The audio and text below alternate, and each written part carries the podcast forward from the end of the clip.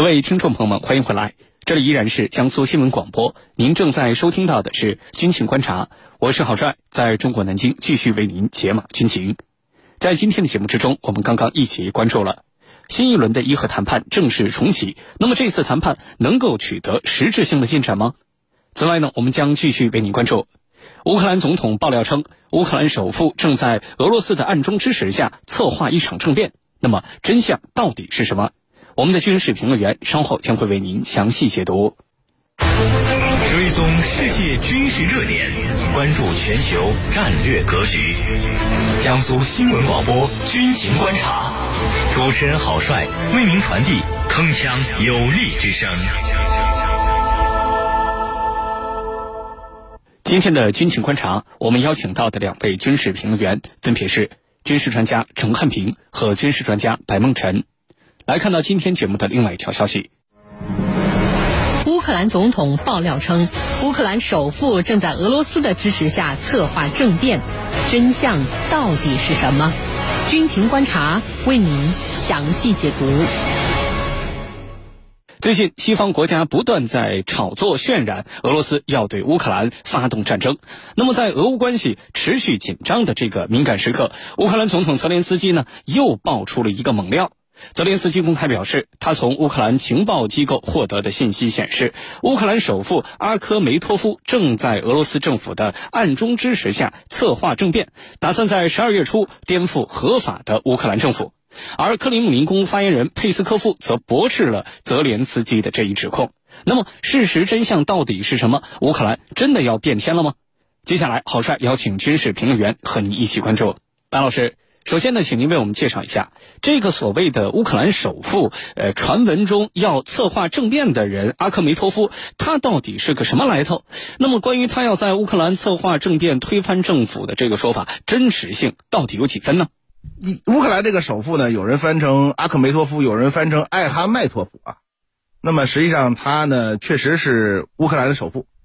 呃，那么大概今年六月份，我看到对他的资产的估值大概在七十五亿美元左右，可能全球排名三百二十七位。呃，那么另外呢，他最有名的身份，阿克梅托夫最有名的身份是著名的这个乌克兰顿涅茨克矿工足球俱乐部的老板，啊，那这个可能在国内的球迷群体里面对他有比较清楚的了解。呃，那么阿克梅托夫自己呢，对这个总统的这个所谓。所谓的这个政变的指责啊，那么直接出来的就驳斥。那么另外呢，其实乌克兰的总统对这个阿克梅托夫的指指责呀，他也是一个相对模糊的状态。那么认为呢是这个阿克梅托夫的核心圈子啊，有些人对这个东西有兴趣。那么这个指责，我们说其实阿克梅托夫说自己说我什么都不知道，这个是很正常的。呃，那么也有。一些媒体去梳理了为什么乌克兰的总统要对这个乌克兰的首富进行指责啊？呃，因为据说这个阿克梅托夫啊，跟这个乌克兰现任的总统之间呢，实际上是这个远日有冤，近日有仇啊。因为呢，这个阿克梅托夫自己他呢，在政治上面还是相对来讲比较活跃的。呃，实际上他在二零零六年到二零零七年，二零零七年到二零一二年。是乌克兰最高就乌克兰议会叫最高拉达地区党的成员，而且呢，二零一四年三月份以来，阿克梅托夫实际上多次的发表过声明，啊，呼吁乌克兰应该保持完整，呃，呼吁这个和平解决危机。另外呢，这个阿克梅托夫自己实际上是个顿巴斯人，那么顿巴斯呢，现在其实也是这个相关区域的一个啊这个争端的重点区域吧。那么阿克梅托夫自己和这个乌克兰的。呃，总统之间的矛盾呢，更多的来自于这个他在政治上面的影响力，政治上面影响力。因为我们说，你像二零一七年三月份的时候，这个反阿克梅托夫的人呢，呃，曾经袭击过阿克梅托夫在在俄控区的办公室。然后呢，另外呢，就是阿克梅托夫自己，因为他作为一个乌克兰的首富，他实际上也是控制相关的电视频道。然后呢，另外呢，就是这个，呃，阿克梅托夫和现在的这个总统泽伦斯基之间，实际上从大选时代就一直在互相指责。呃，这个阿克梅托夫的电视频道在二零一九年大选的时候支持了这个现任总统泽伦斯基的反对者，而且呢，对泽伦斯基的报道呢，这个 可以说是丝毫的不留情面。那么另外呢，这个呃，其实现在我们说阿克梅托夫跟泽伦斯基之间在经济上面也有矛盾啊。那么这个呃，包括我们说乌克兰的政府啊，这个购买绿色能源，那么这里面涉及到阿克梅托夫的相关企业，呃，据说政府没有向相关企业去支付足够的费用。呃，那么泽伦斯基呢，现在对这个阿克梅梅托夫的这种攻击呢，呃，一部分。呃，泽伦斯基自己曾经宣称是基于所谓反腐啊，那么但是更多的呢，从这个媒体的报道来讲，还是因为双方在政治上面的矛盾。那么泽伦斯基呢，认为阿克梅托夫是他反对者的主要的后台，所以这个时候要想尽一切办法对这个阿克梅托夫进行攻击。所以这个所谓呃政变的指责的真实性呢，外界是表示怀疑。好，谢谢白老师。我们注意到一个奇怪的现象。呃，泽连斯基呢，先是主动爆了这个猛料，说乌克兰首富在俄罗斯的支持下在策划政变。呃，然后没过多久呢，他又改口了，宣称说他不相信任何人会在乌克兰搞政变，还说更不相信商人会参与其中。那么，泽连斯基这种反复横跳的态度，我们应该如何解读呢？他这么做到底有哪些意图？请陈老师为我们分析一下。呃，这次啊，乌克兰的总统泽连斯基啊，我觉得有点像一个小丑。为什么这么说他呢？他先是说，乌克兰境内有人要针对他发动政变，而且还说这里头有俄罗斯的因素。那么他所说的政变到底是谁要搞政变呢？原来呀，在乌克兰有一个金融寡头，就是阿赫梅托夫。阿赫梅托夫呢，在乌克兰他就是一个这个叫什么呢？就是呃首富，呃。阿克梅托夫他涉及的领域是很多的，而且在乌克兰境内，他的影响力很大。他是乌克兰人，不是俄罗斯人。他在顿涅茨克地区，他的人脉也很广。那顿涅茨克就是东部地区了，乌克兰的东部地区，而且根基非常深。所以他这次说这个有人要政变，就暗示呢是阿赫梅托夫，因为他在东部地区有影响力，所以就理所当然的被认为是要在这一地区。支持东部民兵武装和俄罗斯有关联。那么他说了这番话之后，产生了什么样的反应呢？首先是俄罗斯方面，俄罗斯方面表示，他的这种说法和做法就是在有意的炒作这个地区局势，捕风捉影啊。俄罗斯方面断然予以拒绝啊，和我俄罗斯没有丝毫的关系，是你自己臆断、臆想出来的。这个政变根本是子虚乌有的事情。那么我们再来看看西方国家，他们是怎么来应对这个事情的？他们似乎并没有附和泽连斯基的话，并没有认为马上就要政变了，我立刻对你支持。其实对泽连斯基来说呀，他的这番说辞啊，呃，一方面有点疑神疑鬼啊，似乎呢这个整天都不踏实，有一种被迫害的妄想症。因为目前乌克兰的国内外局势真的不太妙，他的对手就是前总统这个波罗申科，支持率已经遥遥领先于他了。而且，即便是连乌克兰境内的亲俄派的支持率也高于他。就泽连斯基，他本来是个政政治素人，没有任何从政的经验，是个运动员，是个很有名气的运动员，走上总统岗位的。那么你在施政？各个方面，特别是如何处理跟俄罗斯的关系方面，对你来说是一个考验。那么，他这一次渲染有政变企图，我想啊，应该来说要转移内外的视线，同时引起西方国家的重视，能立刻挺身而出来帮他。那后来为什么他又说没有这回事儿呢？那肯定是他意识到了他的这种测试，我认为是他测试内外。对他的支持的力度，测试俄罗斯的反应，结果呢没有达到他想要的这个结果啊，没有达到自己想象中的目的。那么再加上这个政变呢，这个也没有任何明确的证据啊。他说有人提到这个事儿了，那提到这个事儿，我相信啊，有时候私下议论的时候也会说，哎，我们搞个政变把它推翻了啊，这种说辞。和你真正真正去预谋发起运动，展开准备，那是有区分的。如果你仅仅抓住这句话就大做文章，那一定是贻笑天下。到最后啥也没有发生，那表明啊，你真的是疑神疑鬼、胆小如鼠，最终是搬起石头砸自己的脚。我认为，从他开始说要政变，到后来又否认了，这里头啊，一定让他意识到了，就是这个站不住脚，而且外界的外界的反应啊。也不是他所预期的，因此最终他只能啊搬起石头砸自己的脚，说啊不，这个这个政变还不到一定的时候啊，只是一种口头上的啊，仅此而已。主持人，好，谢谢陈老师。北约秘书长斯托尔滕佩格针对最近的俄乌局势有这么一番话啊，可以说很值得关注。他说呢，乌克兰不在北约的集体防御条款之内，呃，只是北约的伙伴国，而非北约的正式成员国。但是北约会向乌克兰提供政治军事支持。那么现在俄乌局势持续紧张的这样一个特殊时期，斯托尔滕佩格说的这番话释放了哪些战略信息呢？请白老师为我们解答。好的。呃，我们说北约现在在这个区域的这种表态啊，那么很大程度上实际上也是看人下菜碟儿，因为我们讲这个呃乌克兰也好，包括俄罗斯也好，实际上在相关问题上的表态现在越来越多，尤其是俄罗斯方面。那么俄罗斯方面其实表态已经日趋强硬，那么北约的这个表态呢是呃所它有一系列的前提啊，这个认为北约认为。可能乌克兰有遭受入侵的担忧，或者说认为乌克兰可能会面临最恶劣的情况，啊，这个我们说实际上是有一个大前提的。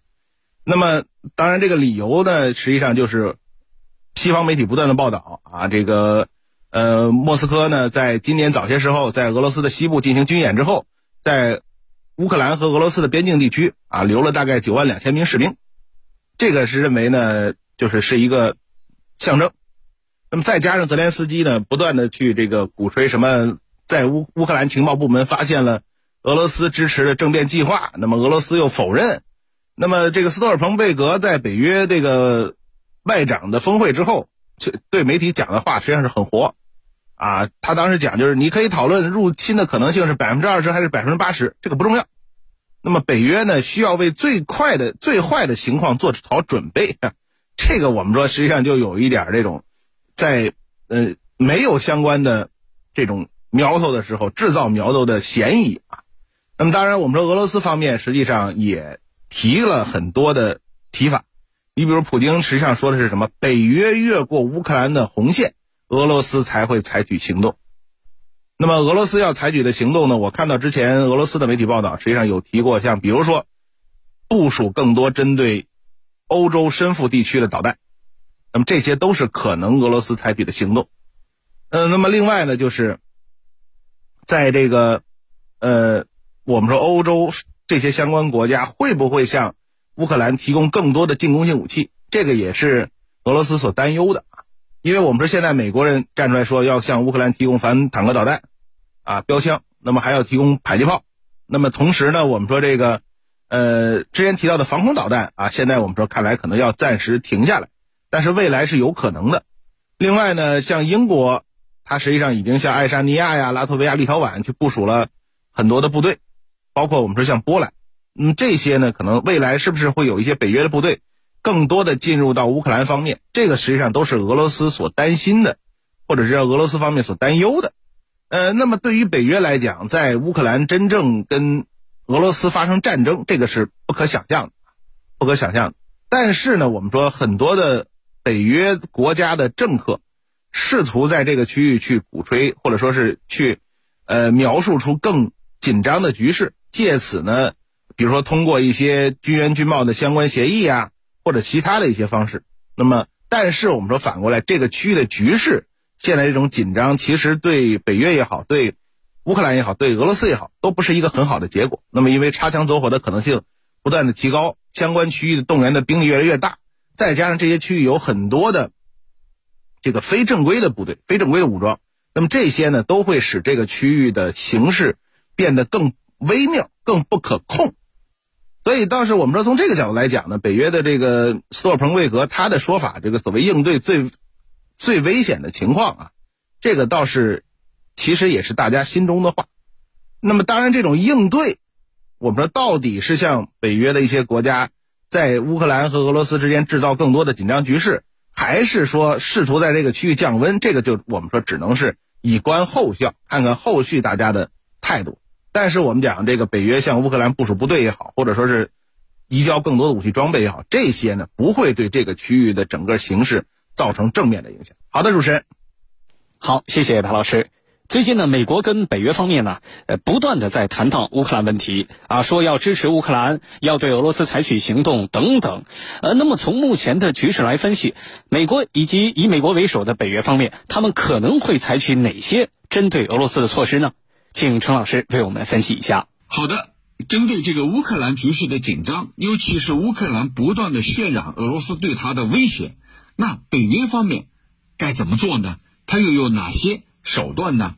我想啊，如果说美国和北约要想去针对俄罗斯的话，或者为了乌克兰而针对俄罗斯的话，那无非有这几个方面的手段。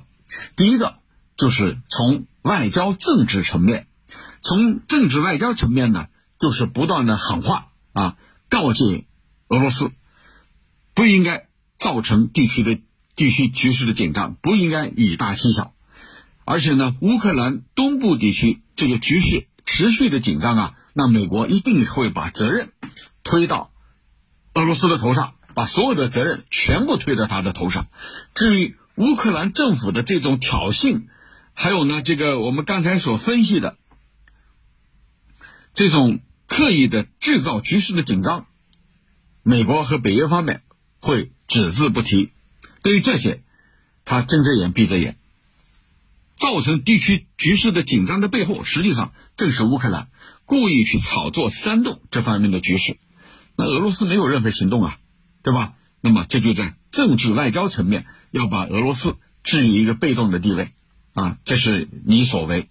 你造成了局势的紧张，把所有的脏水泼到俄罗斯的身上，这个和美国针对我们啊这种做法是如出一辙。美国不断的在我们的四周、我们的南海进行挑事儿，所谓的抵近侦察，反过来呢倒打一耙，说我们影响了南海航行自由。到底是谁在影响航行自由啊？对不对啊？这是第一个，美国要做的就是政治外交层面。进一步去打压俄罗斯，进一步去指责俄罗斯。第二个，他所能够做的，就是把一些兵力，把北约的一些部队逐步逐步往俄罗斯边境地区靠。按照俄罗斯国防部长绍伊古的说法，从二零二一年以来，美国在俄罗斯边境附近的空中侦察活动强加了一倍，海上侦察活动也。增加了一倍多，那这种做法就是表明，美国那进一步让俄罗斯意识到，我对你的这种打压的力度，啊，是在强化的，让你俄罗斯意识到，你不要跟我针锋相对，不要跟我对抗。